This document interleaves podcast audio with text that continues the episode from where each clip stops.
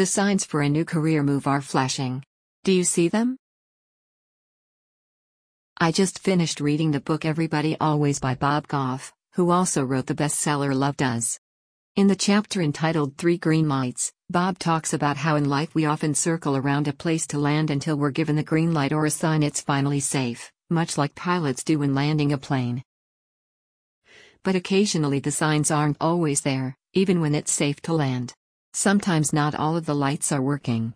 It could be because there's a malfunction, or it could simply be just a burned out bulb but there may be other indicators available to go by. Either way, you have to decide to land with the information you have to go on, or you will run out of fuel and crash. Bob says. Don't ignore the lights you already have. Signs for a new career move you should never ignore. When clients first come to me, they immediately want to guarantee their decision to pursue a new career move is the right one before committing to it. They want a sign. A green light. The all clear. Permission to land. They're so busy looking for one specific green light they can't see all the other green lights they already have flashing around them. What are these other green lights you should never ignore? Bob says they're the things that delight you, fire up your imagination, fill you with a deep sense of purpose, draw you closer to God, will last in your life and in the lives of others.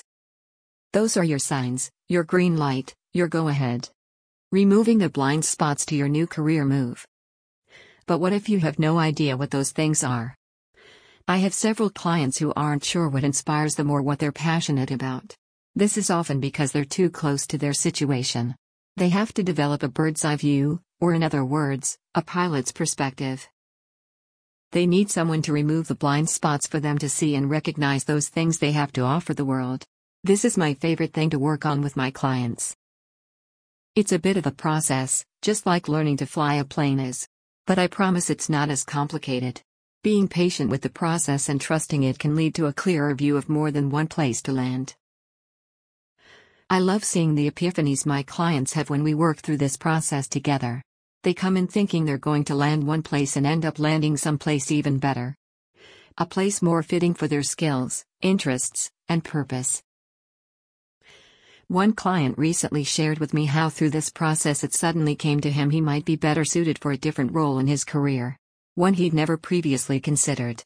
As he realized this, we both agreed it's a perfect place to use his strengths and past experience. And don't forget the example I shared in my post how to create the life you want to wake up to every day. Don't crash and burn. Do you feel like you're circling your career with no place to land? Do you need help reading the signs for what's next before you run out of fuel and crash? Please allow me to help you the way I've helped so many others. Let's talk. In the meantime, feel free to check out my flight manual personal branding. Why you need to know what makes you YO oh, unique and AW authentic, available on Amazon. Related posts.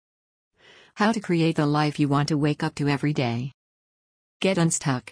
How to know when it's time to invest in a career coach. Interesting side note. The old landing strip in this photo has a very interesting history here in Nashville.